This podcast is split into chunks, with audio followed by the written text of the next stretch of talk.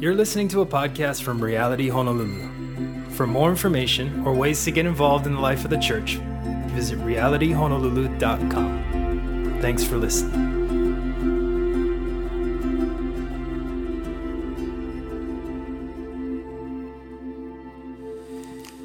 Yeah, Beach Day is going to be a lot of fun next Saturday. So if you can join us, we're going to be probably uh, there longer than just 11 to 2, there before and there after. So if you can make it there any of those times, we'd love to have you. But um, do want to just say thank you to veterans as well for making um, our country a safe, free place. I mean, a tangible way um, is that we get to worship and, and teach the Word of God in freedom in a country like this. And so, so thankful to those that are serving and uh, have served.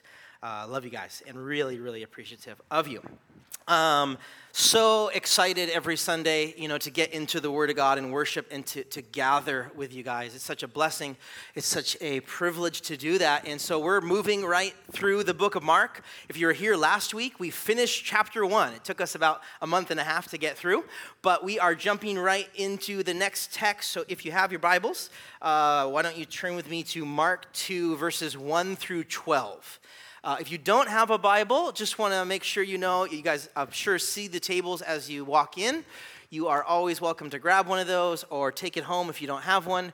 I'm teaching out the New Living Translation, so most likely it might be different than your own. Feel free to grab that, and so you can follow along and aren't super confused. Um, but title today is Our Greatest Need. And so why don't you read with me? Mark 2, verses 1 through 12 says this. When Jesus returned to Capernaum several days later, the news spread quickly that he was back home. Soon the house where he was uh, staying was so packed with visitors that there was no more room, even outside the door.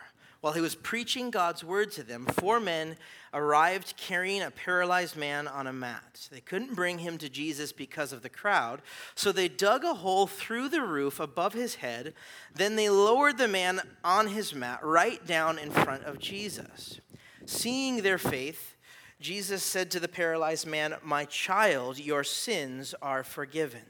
But some of the teachers of religious law who were sitting there thought to themselves, What is he saying? This is blasphemy. Only God can forgive sins.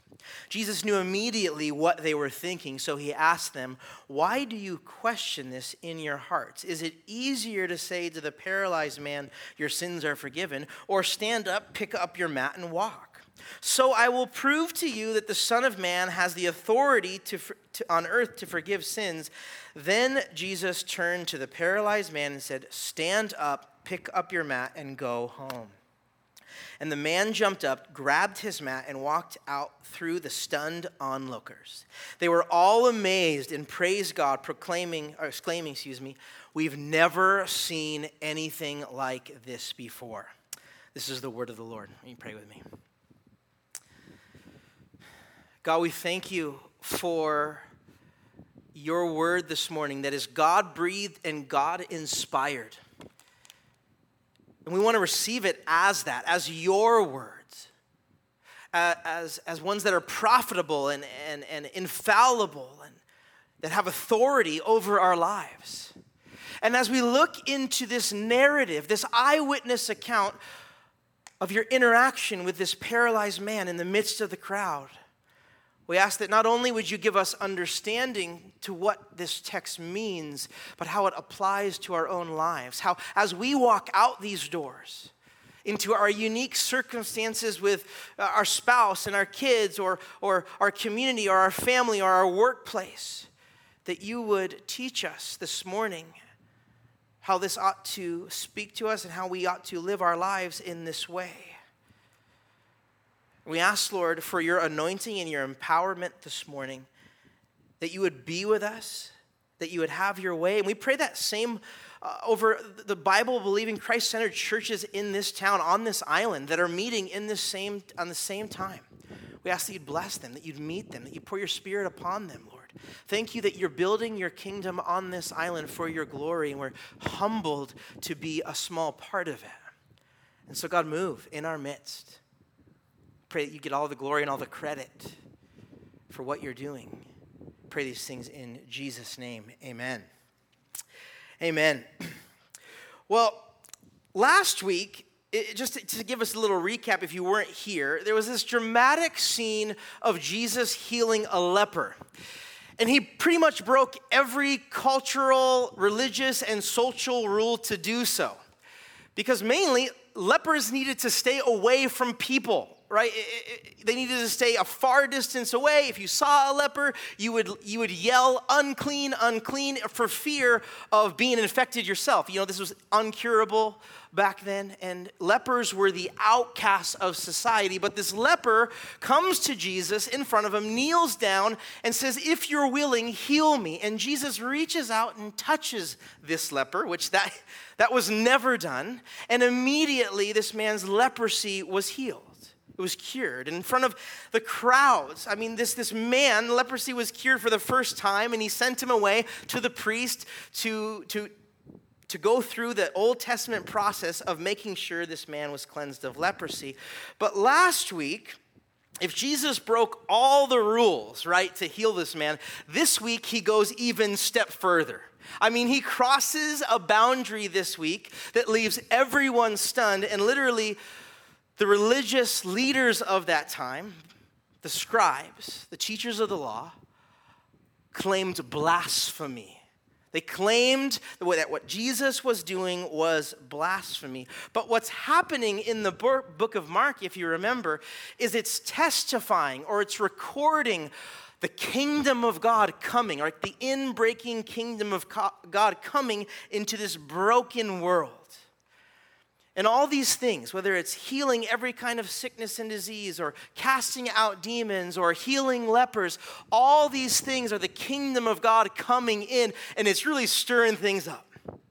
Right? God, in the person of Jesus Christ, has come on the scene, and the kingdom of God is coming forward, and things are being stirred up, and, and news is traveling, and people coming are coming from uh, near and afar. I mean, this has gone viral. I mean, this is a big deal. This is the this is 800 years of prophecy that is being fulfilled. Some are believing, some are not, and Jesus is just making a scene. He's uprooting darkness, he's and the effects of sin on humanity. He's breaking every cultural and social and even religious belief of the time. But people are being healed, right? People are being set free. I mean, lifelong diseases are being cured. And what we'll see today is that a man that has been paralyzed for who knows how long is able to walk again. But there's a deeper root issue that Jesus has got to today, and it's healing and forgiving of sin. And so, what we see today is another eyewitness account of Jesus in the city of Capernaum healing this man. And again, the book of Mark, it's thought that Mark is writing down what Peter witnessed. So, this is most likely Peter's house in the city of Capernaum. Peter journaled down all these eyewitness accounts of what he saw, and then Mark took them and wrote this book. And so, this is a narrative, this is a story. It's something that we're supposed to be drawn into and that we can see and we can taste and feel. We're supposed to get into that story. And so, much of today is going to be really trying to put ourselves in that room right? It's a little hard because it's 2,000 years ago in Israel and the culture is different, the language is different. But we're going to try to put ourselves in the room and even be the paralytic and be the friends that lowered him down in the room and be the crowd and maybe be even the scribes and really try to grasp the significance of what happened. And so we're just, we'll just walk through it and just allow, allow yourself to get into the story of what really is happening. So, if we look at our text this morning, we need to remember that so many people were, were, were coming to see Jesus, right? Word was traveling that, that he couldn't even be in cities, right? He told the leper, even, don't tell anyone I healed you because there'll be too many people that come and see me. And that's just what happened. He didn't heed Jesus' words. He went and told people. And there were so many people coming to see Jesus that he could not even come into the cities anymore. And so, for a period of time, it says that he was just wandering, right? And so it says, even in verse 1 of our text this morning, Jesus returned to Capernaum several days later. So he's, he's been out kind of wandering in the wilderness, not able, to, not able to be in those towns because so many people have come to see him. But he's come back to Capernaum, uh, kind of his home base of ministry, most likely in Peter's house, and crowds had gathered. It's so many. I mean, this is like you know, one of those high school parties type of thing where there's no room, standing room only, you can't even get in the door, there's chaos going on, people are walking up to the house. I mean, it's a scene. Jesus is in the center of this house, and it's not like a big house. You can actually go to Israel into Capernaum and actually see Peter's house. Uh, it's like, you know, a 15 by 15 piece of, uh, you know, rock house. I mean, there must have, it was really tight, not many people inside. People are peering in maybe the windows and the doors. And Jesus is teaching right? He's teaching them the word of God. They're all here to see him. He's preaching and teaching out of God's word. Most likely, you know, most likely it would have been the Old Testament, the Pentateuch, the first five books of the Jewish Bible and our Bible. And he's proclaiming and he's teaching them. He's expounding the word of God. And, and most likely he is telling them Old Testament prophecy, and that Old Testament prophecy is alluding to everything that he has been doing. He's teaching of himself, he's teaching of his Father who's in heaven and how he's fulfilling years and years of prophecy. But then this paralytic, we, we see there's this paralytic. We don't know if he's, you know, quadriplegic. We don't know if he's just waist down. This man cannot walk. He can't come to see Jesus, and so he needs help. Right? He needs help to even get close to Jesus. See, Jesus was healing everyone, right? Every kind of sickness and disease was being healed, and this man wanted a piece of it. Right? This, this, this, this paraplegic, or, or, you know, this paralyzed man wanted a piece of that healing. I mean, can you imagine back then being paralyzed? I mean, even today, right? But you have wheelchairs. You have electric wheelchairs. Maybe you have, you have different instruments, you have different things to help you cope with life. There's none of that. If you were paralyzed in first century Israel, I mean, you were just on your bed, needing, everyone needed to do everything for you. And this man heard of Jesus, and he came to Jesus to be made physically well. Like, that's his intention.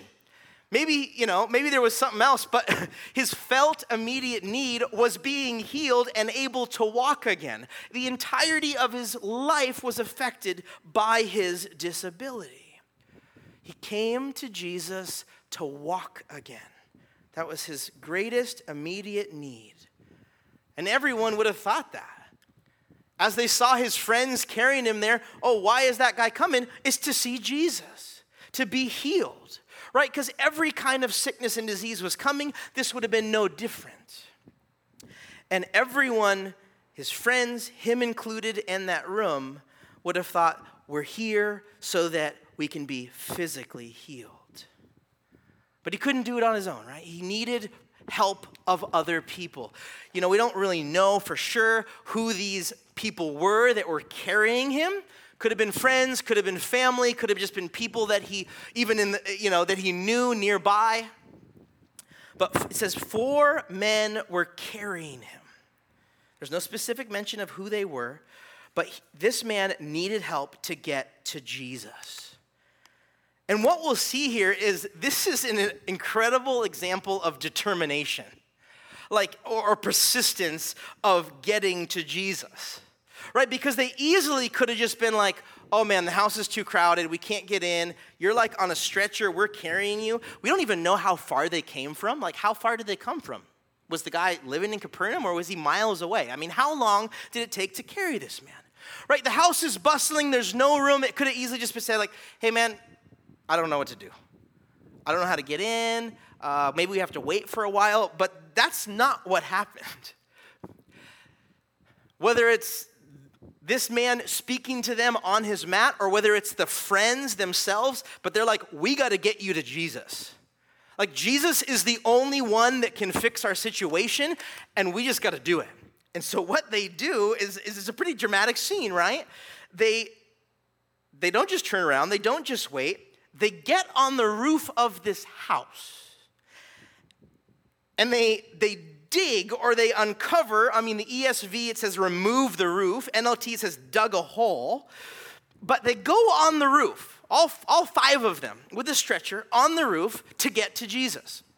Most likely back then, um, it was so hot that you could actually get onto many roofs in Israel. There was either like, you know, a ladder or some stairs so that you could be up there in the cool of the night and you could, you know, be up there at cooler times of day. So they're most likely they could get on the roof, but at that time, probably it was, you know, wooden beams were covering the roof, maybe with some pitch, some water sealant with some fronds, but it was a fairly sturdy roof. I mean, this wasn't just like, you know, a bunch of bamboo put together. I mean, this was a roof that was going to weather some storms, it was going to weather rain. They get up on the roof. They're like, hmm, how do I get to Jesus? Through the roof, they start digging. And can, can you imagine being in the room hearing Jesus teach, and all of a sudden the roof starts coming apart? and you know it's just so dusty, right? The dust is coming, pond fronds are coming down. You know, I'm sure there would have been commotion. I mean, talk about distractions during teaching, right? Imagine Jesus teaching, and then, you know, it's one thing if one of you guys, like, cell phones goes off right now. That'd been one thing. Another thing if the roof started opening up right now and there was guys coming, and then all of a sudden there's a hole, we see people, and they start lowering a guy down into the, into the house. I mean, and how did they even know where Jesus was? Did they like dig a little people and like, no, he's over there on that side of the room? No, because it says they lowered him right down in front of Jesus. I mean, think about this. It's important to think about this because it speaks of persistence. Like, they knew Jesus was the only one in their lives that could heal this man. And they were going to do whatever it took to get their friend to Jesus. I mean, if that's not a example or an illustration of how we ought to think about getting our friends and family to Jesus, I don't know what is. That doesn't mean that you like take your family member and you put them on like a mat and you like tie him down and you bring him through the door. No. But it should be this testimony of like be persistent with your friends and family that need to know Jesus. Because Jesus is the answer. He is the way, the truth, and the life. So don't give up. Like, don't give up on your family or friends that you're just like, dude, I, I just feel like there's no hope with them. I know for me, it took years and years and years for my dad to even get into a church building. You know, I didn't grow up in a church. Uh, my parents got divorced. I lived with my mom, but I got you know, I came to know Jesus in this like salvific, born again way in junior high when I was seven, uh, in seventh grade. And it took years of praying and like giving my dad sermon tapes and like talking to him about church and talking to him about Jesus before he'd even step inside a building, let alone give his life to the Lord. But to God be the glory that that persistence led him to know Jesus. Like it led him to do it, but it, it, took persistence. It took not giving up and being creative, which these guys were really creative. How do we get into Jesus? Let's dig a hole in the roof. It's like, what? You don't do that. Well, what happened? They got him to Jesus. You know, it's just one of those illustrations, again, reminding us um, to not give up praying and going after those in your family and in your friends and your coworkers that you're like, dude, they need Jesus, but I don't know how they're going to get there pray, ask, seek, knock, be persistent because, uh, man, just be reminded of this story. So, okay, back to the story, right? There's a hole in the roof. This man gets lowered down. You know, it's a packed place. And you just would have, if you're in the crowd in that room, you'd be hearing to Jesus, but you see the hole, and all of a sudden you're like, what is happening? What's going on? And this man is lowered. You know, again, you're like, how did he get lowered? Ropes? They just lower him this way? How did they do this? But they did it. And everyone, the man, the friends, the crowds, they were looking. It was like the front row seat to, okay, he's paralyzed. Jesus, do your thing. Heal him. That's what you do. Everyone would have just stopped and waited. Right after the commotion, they would have just been like, okay, we got a front row seat to Jesus making this man walk again. See, because everyone's assumption was that if Jesus could heal this man and he could just walk home, everything in his life just would have been good. Like that was their assumption. If only he could walk again, everything would have been grand. But Jesus had much more than a physical healing in mind. something much more important that maybe didn't even cross their mind, or maybe obviously didn't cross their mind at the time. So there's this dramatic scene. This guy's getting lowered down. They're all waiting. It's dusty, there's debris. People are just waiting to see what happens. This man is lowered. And what does Jesus do? Doesn't heal him. Doesn't heal him. Sees this man and it says, immediately, he says, My child, your sins are forgiven. So if you were in that room, even if you were the guy, you were the guy, you would have been like, What? Like, like Jesus, I don't know if you know, but he can't walk. Like he came to, he came to be healed. What are you saying? But then they would have double taked and say, What did he just say? Like, wait, wait, wait, wait, wait. First of all, you didn't heal him, but what did you just say? His sins are forgiven? We'll, we'll get to that in a second. But what, what's really significant, it says that Jesus saw this man's faith and he said this. Eh, remember, the guy didn't say anything. We don't see that. He didn't like repent of his sins in this situation. But Jesus saw his heart, he saw his intentions. He knew that he believed. That's what we see here. That Jesus saw this man's faith. And this is the first time in Mark's gospel we actually see the idea of faith or belief. So there so this man's faith didn't come in, in, you know a certain form of offering or a certain form of words or even a prayer. Jesus saw his heart that moved them to action right? He, he saw their persistence, he saw their belief that they knew that Jesus was who he said he was. They believed, you know, this man and his friends, they believed that Jesus not only had the ability to heal, but that ability was one that God could only have. And their active pursuit of Christ, he, he saw that. He, he saw their intentions, he saw their beliefs in their hearts, and immediately he looked at them of what happened. And he said, Your sins are forgiven. Specifically, the scribes in that room, the religious leaders, they were like the, the religious police of the time. They were enforcing law, they were making sure the Old Testament was followed correctly. They would correct people, they were just like monitoring religious activity back in the day. So when Jesus, in front of them in this room, said that, they, they would have been like, what did you just say? It's one thing, Jesus, that you're casting out demons and that you're healing every sickness and disease, but the fact that you just said your sins are forgiven, it says that in their hearts, they said, that is blasphemy.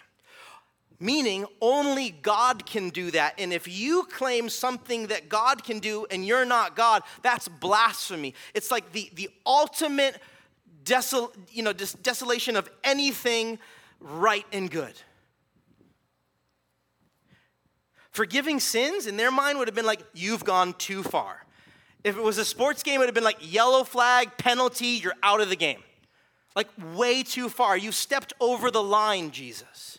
Like, it's one thing to heal, it's one thing to cast out demons, but you forgiving sin, God can only do that. You saying that, it's blasphemy, we're done here. That's, that's where they were in their hearts. And we see this in verse 6 of our text this morning. Says, But some of the teachers of the religious law who were in that room, were sitting there, thought to themselves. They didn't say it, but they thought, What is he saying? This is blasphemy. Only God can forgive sins. See, these leaders were thinking these to themselves, and part of what they were thinking was true. It is true that God can only forgive sins. It isn't true that Jesus was committing blasphemy because Jesus is God. That's what they weren't getting. That's what they couldn't comprehend. How could this carpenter from Nazareth that we all know be God? And how could he possibly be able to heal or, and forgive sins? Because God can only forgive sins. So, one thing was true God can only forgive sins. The other thing that they were believing that, that Jesus was committing blasphemy was not true. Because what he is doing here amidst the crowd is he is kind of showing his cards, so to speak. See, all these miracles, all these healings, all the casting out demons are just um, a way of pointing to the fact that he is God. But for him to say, I forgive you of sin is something that only God can do. And so what he's doing is making like a stamp of approval, pretty much saying, I am God. I am God in the flesh, I'm God incarnate. I do have the ability to forgive sins because I'm God in the flesh. And you know, we know the story of the Gospels, right? Many didn't believe this or wouldn't. And so this single action in Mark chapter 2 was, was writing Jesus' death sentence. These same scribes and Pharisees, uh, same group of people, would take these truths to the Romans, ultimately to crucify Christ. Why was Jesus crucified? For committing blasphemy, claiming to be God, claiming to forgive sins when those thought he wasn't God. This was the first moment we see in Mark's gospel. It would, it would ultimately lead to Jew, the Jewish leaders, the scribes, along with the Romans, to crucify Christ. It was for this very sentence, this very act that he was claiming to be God that sent Jesus to the cross. But being God, G- Jesus knew their actions. He knew their hearts, just like he knew the man's faith that was lowered into the room that he just forgave his sins. He knew what the scribes were thinking. And then in verse 8 and 9, it says this of our text this morning. It says, Jesus knew immediately what they were thinking, so he asked them, Why do you question this in your hearts? Is it easier to say to the paralyzed man, Your sins are forgiven, or stand up, pick up your mat, and walk? I mean, think about that. The scene gets even crazier, right? This narrative is, is, is trippy. Because, right, this guy gets lowered. He says, Your sins are forgiven. People are like stunned. The scribes are not saying anything, but they're thinking this very thing. And Jesus addresses them in the room and says, What's, what's harder? Me to forgive sins or to say, Take up, take up the, your, your mat and walk? To heal him physically or to heal him spiritually? What's harder? I mean, think about that. You'd be like, Whoa, dude, how'd you just read my mind? I mean, right? It's again proving like, hey, I can read your mind, I can heal this man, or I can forgive his sins. What's harder? That's what he's saying right here. Like, what's gonna make you happy? Yes, it's easier to say to someone your sins are forgiven, right? I can just say those words. And so if you don't believe me, I'll show you by this miracle that I am who I say I am. So he's like, Do you want me to heal him? I'll do that. And it'll prove that I am the Messiah and the Son of God, and I am able to forgive sins. So, what does he do? Verse 10 and 12. He says, I'll prove to you that the Son of Man, speaking of himself, has the authority on earth to forgive sins. Then Jesus turned to the paralyzed man and said, Stand up, pick up your mat, and go home. And the man jumped up, grabbed his mat, walked through the stunned onlookers they were all amazed and praised God, exclaiming, We've never seen anything like this before. Jesus' actions were proof to this unbelievable claim to forgive sins. Right? And ultimately, the cross, and especially Jesus' resurrection from the dead, would bring validity to him being God, uh, excuse me, being God and the ability to forgive sins. But in this dramatic story in this little house in Capernaum, for the first time recorded in Mark's gospel, we see the inbreaking of the kingdom of God not only come in physical healings, but come with forgiveness of sins. I mean, do you guys see the significance of this story? I mean, can you imagine that scene? You want to, see you want, I can forgive sins. You want to see? Here you go. This man heal. He walks through the stunned onlookers. Right, the crowd has to part. This man that's paralyzed walks out the door, and they're all stunned right? They're all in awe of this man, Jesus. Because the thing is, is that everyone was only wanting and expecting a physical healing, right? His first, foremost, immediate need was that he would walk again. That's all that they were concerned about, to walk and be normal. But Jesus was getting at a greater need. And I think so many times we think that about our own life, right? If we only had this, we'd be okay. Or even our prayers to Christ can be like, God, if my marriage is still good, or if you give me this house, or if I get that job, or if like you just fix these problems, everything will be good. Right? If I just become more financially stable, or like if you just kind of deal with like my past more, if I if, you, if I just become like more healthy in these certain ways, I'm gonna be good. And we fail to remember like the greater, deeper purpose of Christ coming into this world, and that's that he would address man's greatest need forgiveness of sins. Right? He's getting to the root of the issue here.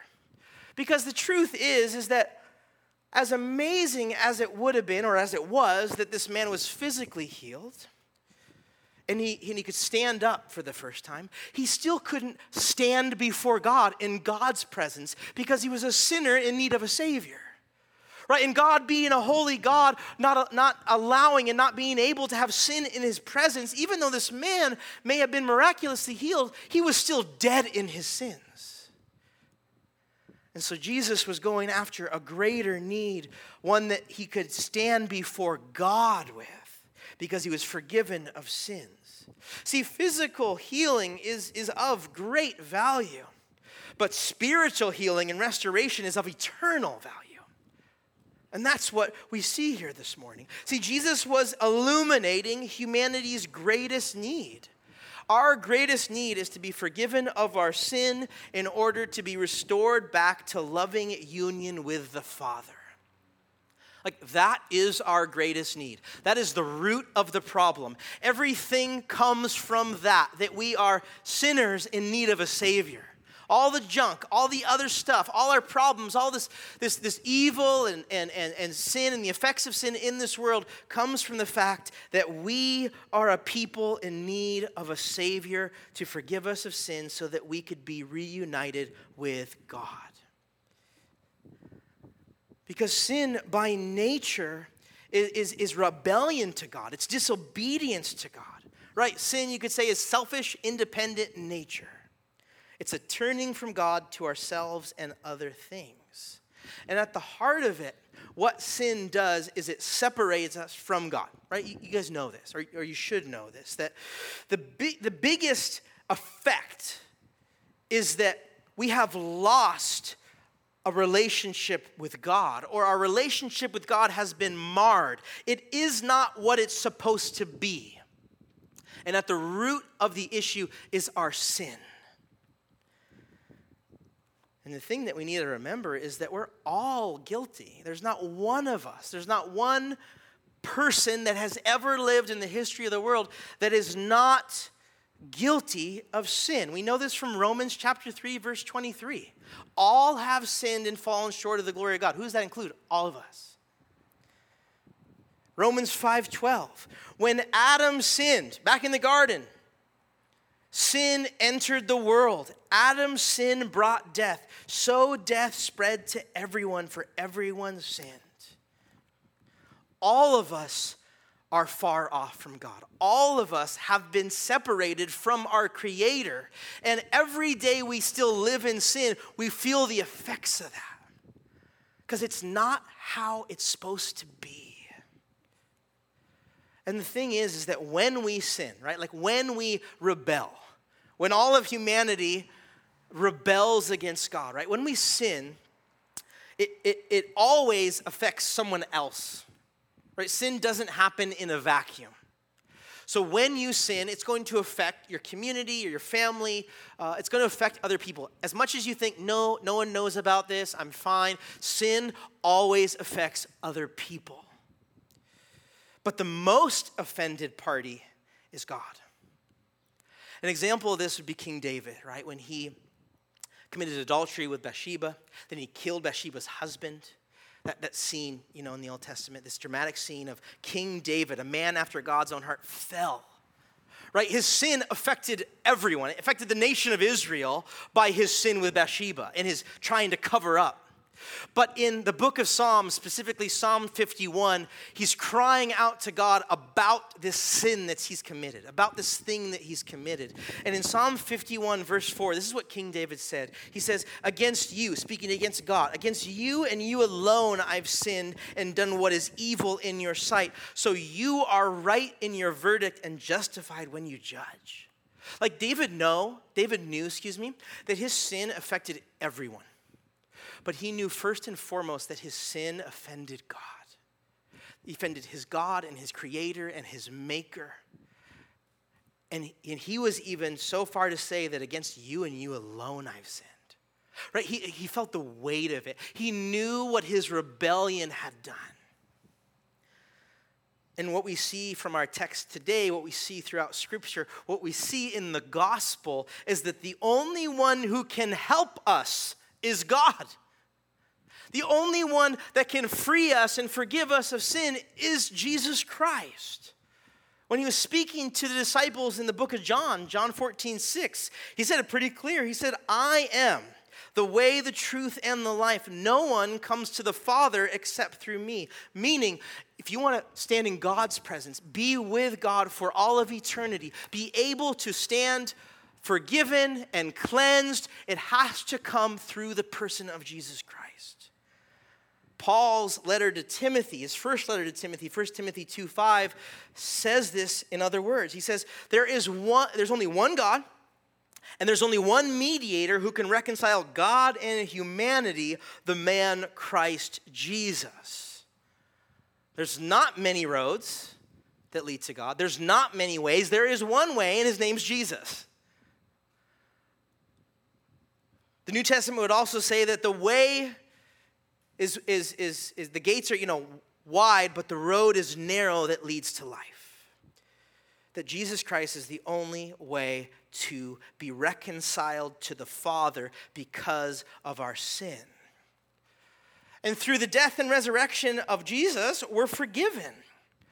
Right? That's, that's the entire story of the gospel. That it's through his death on the cross that paid for our debt. See, sin created a debt that needed to be paid. And the only way that it was able to be paid was with a life. Because the wages of sin is death. Right? That's what sin gets us. That's like the debt that we've accrued by being rebellious to the Lord is death.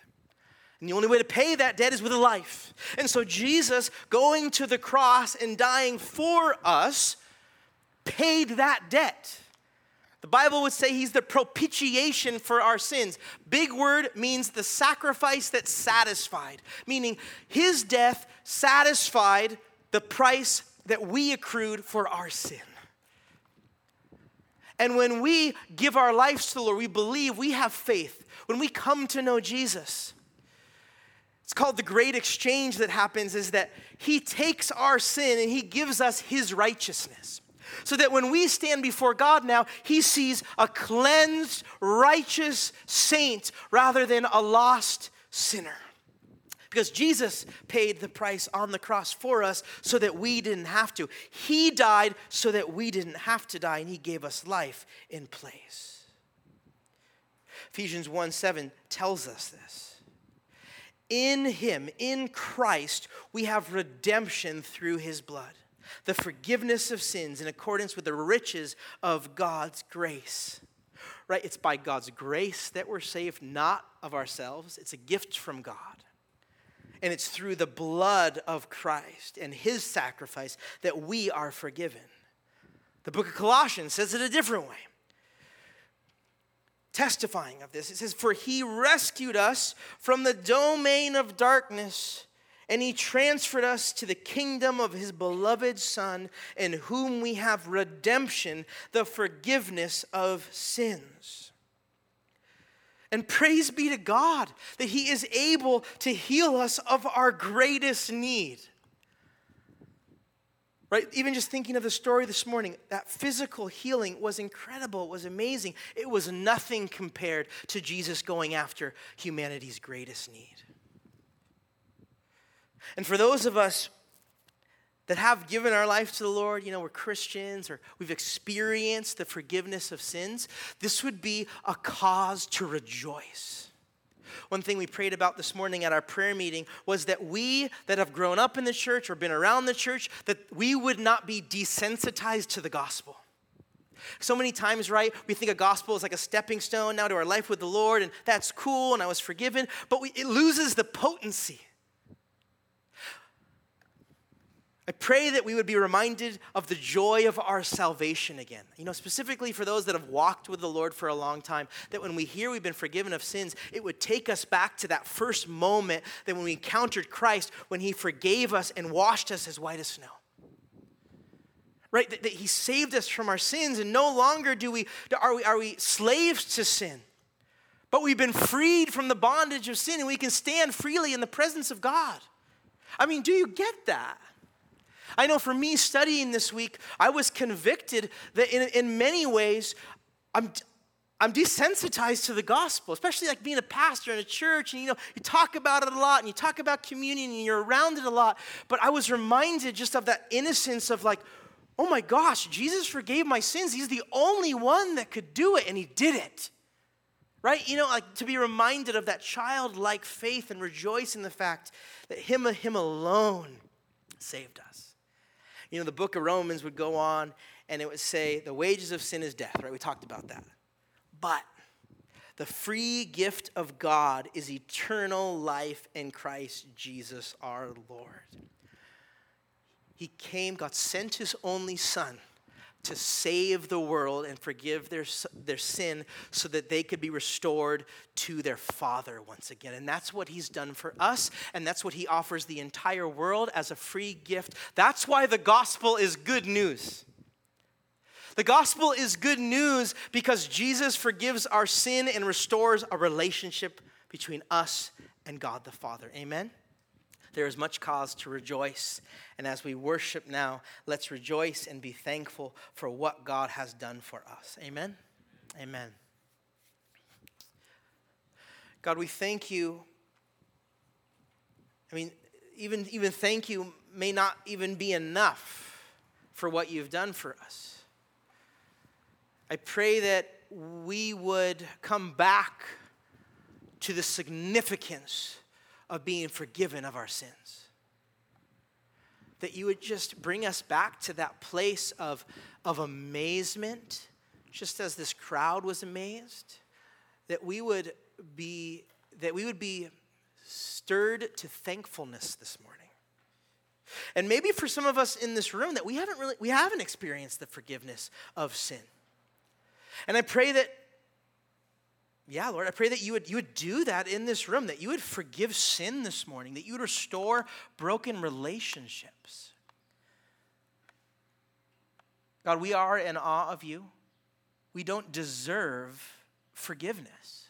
We don't deserve life. We deserve death, but you stepped in and you made a way and you took our place. And so, as brothers and sisters in Christ, as the family of God this morning as, as we're gathered here. And as we spend a bit more time worshiping, we pray, God, that we would praise you for these truths. We would praise you for the abundant, new, and eternal life that you have given us through the cross. And that you have forgiven our sins, as made white as, white as snow. And you've washed our sins as far as from the east as from the west and forgotten them. Thank you, Lord, and we praise you. We pray these things in Jesus' name. Amen.